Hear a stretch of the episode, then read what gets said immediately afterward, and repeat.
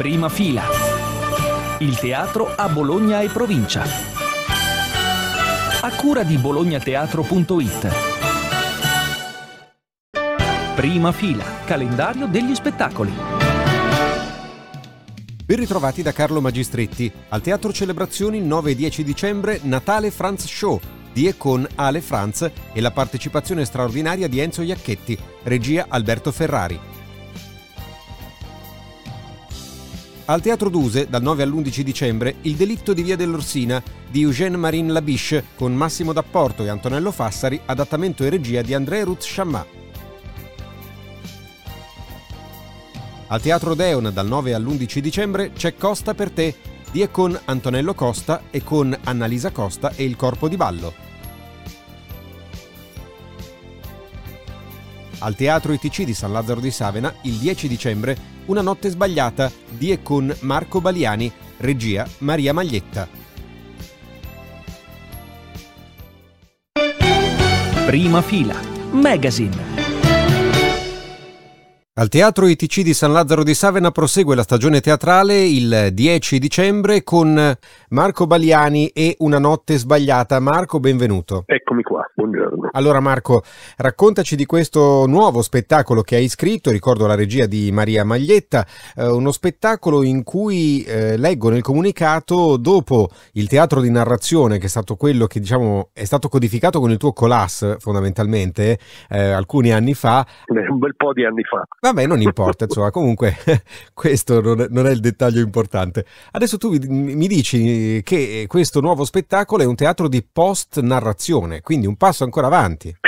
Eh sì, perché per non restare fermi sempre sulle stesse boe, diciamo, no? Sì, è un passo avanti nel senso che mentre nel teatro di narrazione c'è il narratore possiede l'intera storia dall'inizio alla fine, ne è consapevole, guida gli spettatori diciamo, a vedere l'invisibile attraverso il racconto. Qui eh, ci sono diversi punti di vista, il narratore non c'è, solitamente ci sono io, ma è un narratore che si perde per strada attraverso i vari personaggi.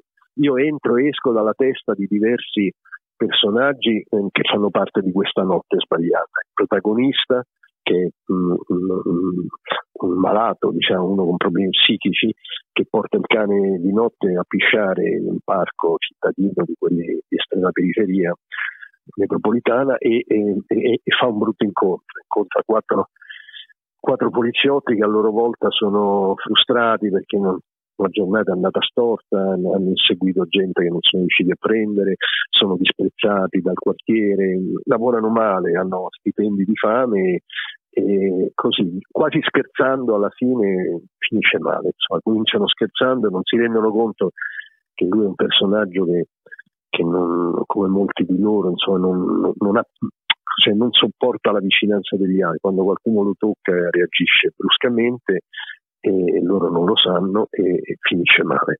Ma detto questo, questo è il, nucleo della storia, però poi la storia veramente si dipana, per questo il post narrazione, perché non c'è un punto di vista unico, non c'è una progressione, a, a volte divento anche il cane suo, divento il dottore che, che, che, lo ha in cura, divento me stesso che poi parlo come Marco Bagliani, racconto di quando anch'io ho avuto il pestaggio in gioventù, cioè è, veramente molto calidoscopico. Ecco, se devo pensare a una forma è quella calidoscopica, quindi per questo lo chiamano post-notazione. Mi veniva in mente anche l'aggettivo corale. Sì, e anche perché c'è appunto una, una polifonia diciamo, di voci, eh, aiutate poi dal lavoro che mio figlio ha fatto un lavoro, Bagliani ha fatto un lavoro musicale abbastanza eccezionale in questo spettacolo perché non c'è, un, non c'è, un, solo momento in cui non c'è anche il suono o una musica o una sonorità che, che rompe, che accompagna, a volte accompagna, a volte rompe, a volte anticipa. E quindi sono dentro una partitura, questo anche molto diverso dai miei soliti spettacoli dove sono da solo e la, la voce mia fa tutto e sono padrone diciamo dell'intera dell'intero sviluppo della scena. Qui ci sono diversi linguaggi, ci sono anche delle proiezioni che sono dei disegni con un tratto infantile che ho fatto io, ma mi immagino li abbia fatti lui, il protagonista Tano, che è appunto questo malato psichico che, che entra e esce dagli, dal CPS, dai centri di psichiatria, e quindi ci sono anche immagini, quindi è uno spettacolo diversissimo da quegli altri che ho fatto. Non, non è che spiego tutto, io non sono poi non ho la, né la capacità né la voglia, altrimenti lo spettacolo diventerebbe un'altra cosa. Però è, è spett- lo spettacolo teatrale deve mettere in scena il conflitto, deve, deve mettere in scena il conflitto e non risolverlo che se lo risolvi la gente se ne esce appunto additando al solito, sentendosi protesi, mi indigno per quello che è successo, ma l'indignazione entra da sinistra e esce da destra. Io vorrei che uscissero inquietati dalle domande che lo spettacolo pone. Guarda, io credo che conoscendoti, avendo visto un po' dei tuoi spettacoli, questo probabilmente accadrà e immagino che eh, si, dir- si, riderà anche un po', ma si piangerà anche un po' esatto. e quindi probabilmente sarà un vero uh, spettacolo ricco di emozioni. E allora l'appuntamento con Una notte sbagliata e Marco Bagliani è al Teatro ITC di San Lazzaro il 10 dicembre. Marco, grazie per essere stato con noi. Grazie a voi, arrivederci. Prima fila, Magazine. 9-10 dicembre al Teatro Celebrazioni c'è un graditissimo ritorno. L'anno scorso abbiamo intervistato eh, Franz, quest'anno c'è Ale con noi. Sì, hai visto che ci scoppiamo? cioè, ogni tanto dobbiamo dividerci perché insomma le cose sono tante da fare e quindi buongiorno a tutti, mi fa molto piacere essere qui. Natale e Franz. Natale e Franz Show, sì, sì. Che fate? Cosa facciamo? Allora, innanzitutto mi scuso perché siamo in fase di studio, di, di, di pensiero eh, per quanto riguarda questo spettacolo, che è uno spettacolo dove includerà un grande ospite, innanzitutto per una sorpresa e per scaramanzia attenderò e attenderemo a comunicarlo, però sarà uno spettacolo che comprenderà uno spettacolo nuovo ovviamente dall'ultimo che abbiamo presentato qui a Bologna che era Comincium. E questo spettacolo viene creato apposta per Bologna e per Milano dove appunto ripeto ci sarà un grande ospite. E eh, cosa traccerà un po' il nostro passato, il nostro presente ma anche il nostro futuro questo spettacolo quindi sarà uno spettacolo che, che comprenderà parecchie sorprese ecco. Eh, senza svelarle naturalmente, allora visto che create questo spettacolo per Milano e per Bologna, ti chiedo, ma vabbè, Milano d'accordo, ma Bologna voi che rapporto avete con eh, la nostra città? Beh, noi eh, insomma con Bologna abbiamo un, un ottimo rapporto, è un teatro dove abbiamo allestito spesso gli spettacoli qui, cioè l'ultimo è stato allestito qui a Bologna, anche perché appunto parliamo di Enfiteatro che sono soci del, del Celebrazioni e sono i nostri produttori, i nostri distributori teatrali e quindi abbiamo un bellissimo e ottimo rapporto con Bologna perché insomma siamo, siamo come, è, è come essere a casa qui a Bologna. Il pubblico vi accoglie sempre con eh, grande piacere, riempiendo il teatro, dunque vi aspettiamo al Teatro Celebrazioni, alle Franz, con Natale Franz, 9-10 dicembre. Vi aspettiamo, grazie, e perdonatemi un po' se sono stato un po' approssimativo, però sono tante le sorprese, quindi vale la pena attendere un attimo per sapere che cosa vedrete. Prima fila, Magazine. E adesso andiamo al Teatro Duse questa settimana dal 9 all'11 dicembre c'è uno spettacolo intitolato Il delitto di Via dell'Orsina ne parliamo con uno dei protagonisti che è mm, Antonello Fassari, benvenuto. Buongiorno, grazie. Allora Antonello, insieme a Massimo D'Apporto sei protagonista di questo spettacolo scritto eh, da un autore francese Eugene Marine Labiche che eh, è stato però tradotto e adattato dalla regista André Rusciamà insieme a Giorgio Melazzi, trasportato dalla Francia dell'Ottocento all'Italia della, mm, diciamo, prima della Seconda Guerra Mondiale. 40 più o meno, sì. Una commedia nera perché eh, voi siete due protagonisti un uh, ricco nobile e un uh, proletario rozzo e volgare uh, che un giorno si svegliano nello stesso letto, sporchi di carbone, leggono sul giornale che è stata uccisa una carbonaia e pensano di essere stati loro. Sì, noi ci svegliamo io nel letto di D'Apporto, io ho frequentato lo stesso liceo di Massimo, io povero, lui ricco, Nessuno di noi ricorda che cosa ha fatto la sera prima perché abbiamo fatto una notte folle. Per una serie di, per, di equivoci ci convinciamo di aver ammazzato una carbonaia e poi cerchiamo di tutto per farla franca, nel senso che nel percorso siamo disposti anche ad ammazzare altre due persone. Poi è una commedia degli equivoci, non succede niente, l'idea di avere la coscienza sporca e di fare qualsiasi cosa pur di far perdere le tracce, diciamo fa di questi due, due soggetti un po', un po', mascalzoni, un po' insomma no, no, non proprio delle belle figure.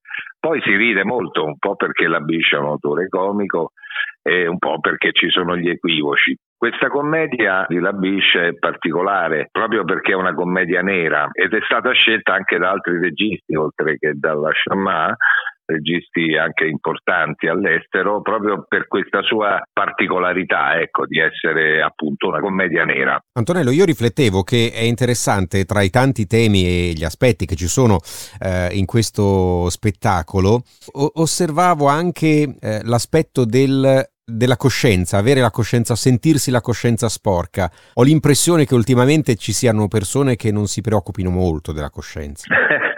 sì, sono d'accordo. Ora, in questo caso, siccome il riferimento è alla borghesia francese di metà dell'Ottocento che abbiamo riproposto mm, diciamo con, la borghesia italiana del 40, questi borghesi fanno di tutto sia per farla franca sia per mantenere la loro rispettabilità che non ne hanno neanche un po' di rispettabilità diciamo, però il, l'ordine borghese impone loro di mh, mm, conservare diciamo, quello che hanno, che, che, che, è tanto, che è tanto, e la paura di perderlo fa fare loro cose folli. Diciamo che il concetto di una grande borghesia oggi viene meno, ma sicuramente non viene meno l'idea di anche fare del male pur di salvarsi. Ecco. E non è una novità, homo homini lupus. Insomma. No, no, no. purtroppo non è una novità, però è anche la forza di questo spettacolo, nel senso che molto spesso le pièce diciamo comiche danno degli spunti di riflessione interessanti che riguardano invece eh, degli aspetti tragici ecco, della vita. Le persone vengono, si divertono, però hanno questa, questa impressione di non aver visto una sciocchezza, ecco, perché oggi sulla comicità insomma è un po' un, po' difficile trovare qualcosa che non sia qualunquista. Ti vediamo a teatro insieme a Massimo D'Apporto con eh, lo spettacolo Il eh, delitto di Via dell'Orsina al Teatro Duse. Antonello, grazie, grazie per essere stato con noi. Grazie a voi, grazie mille e venite, venite e vi divertite. Prima fila, Magazine. 12, 13, 14 dicembre, 100 anni e 3 giorni per ricordare a Casalecchio di Reno Mario Lodi. Mario Lodi è stato un maestro elementare. Questa tre giorni prevede molte iniziative, tra cui anche alcuni appuntamenti con il teatro. Eh, Cira Santoro, perché Mario Lodi è una figura importante anche per il teatro. Lui ha fatto il maestro per tutta la vita e quindi ha sperimentato un metodo direttamente con i bambini, un metodo che metteva al centro eh, il bambino, l'ascolto del bambino e la capacità del bambino di osservazione e di trasformazione del sapere attraverso i linguaggi e quindi anche attraverso il teatro. Il teatro per Mario Lodi era lo strumento principale con cui il bambino imparava a conoscere se stesso, quindi lo strumento principale con cui il bambino cresce perché riesce a rispecchiare se stesso nei personaggi, riesce a trasformare i suoi dolori, le sue sofferenze, le sue, le sue, le sue domande e quindi uno strumento di crescita straordinario. Quindi uh, prendere Mario Lodi come il primo dei maestri su cui lavorare è proprio riprendere una relazione tra teatro e scuola che è nata negli anni in cui Mario Lodi faceva scuola. Non dimentichiamoci che gli anni in cui Mario Lodi innovava la scuola, dall'altra parte c'era un movimento teatrale che innovava il teatro e nasceva un teatro che metteva al centro il bambino e che dialogava insieme a quel tipo di scuola e quindi insomma in qualche modo dopo quello che è successo, dopo la pandemia, dopo l'interruzione e il forte cambiamento che abbiamo avuto sia in teatro che nella scuola, ci sembrava interessante ripartire da chi aveva messo le fondamenta di questo rapporto. L'appuntamento teatrale, tra i tanti, ce n'è anche uno teatrale per l'appunto, è il 14. Sì, è il 14 sera alle 20 uno spettacolo tout public, come dicono i francesi, ossia uno spettacolo per tutti i pubblici eh, che racconta CP e racconta Uh, come CP viene messo uh, su carta. CP è un romanzo scritto da Mario Lodi insieme ai suoi bambini, nasce dall'osservazione di un nido di passerotti che era fuori dalla finestra, su un albero